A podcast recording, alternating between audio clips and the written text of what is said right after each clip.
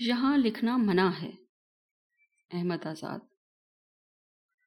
پاکیزہ ٹہرائی جانے والی دیواروں پر لکھا ہے، یہاں لکھنا منع ہے۔ وہاں لکھ دیتے ہیں لوگ۔ بے شرمی سے گالیاں، بےحودہ نعرے، فرسودہ مذہبی احکامات۔ میں لکھ دوں وہاں، وہ لفظ جو میرے اندر مر رہے ہیں، پر لکھ نہیں سکتا۔ دیواریں روکتی ہیں مجھے۔ روکتی ہیں میرے اندر دیواروں کو گرنے سے۔ ایک جنرل کہتا ہے، یا عوام کا نمائندہ کہتا ہے، چپ رہو، یا گڑ گڑاتے ہوئے بولو۔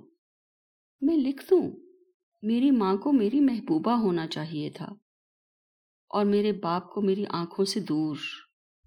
لکھ دوں، صفاق سبب اپنے دل میں دراڑ پڑنے کا، جو ایک دن آپ ہی آپ کھنڈر بن جائے گا۔ میں لکھ دوں وہ سب جو یہاں لکھنا منع ہے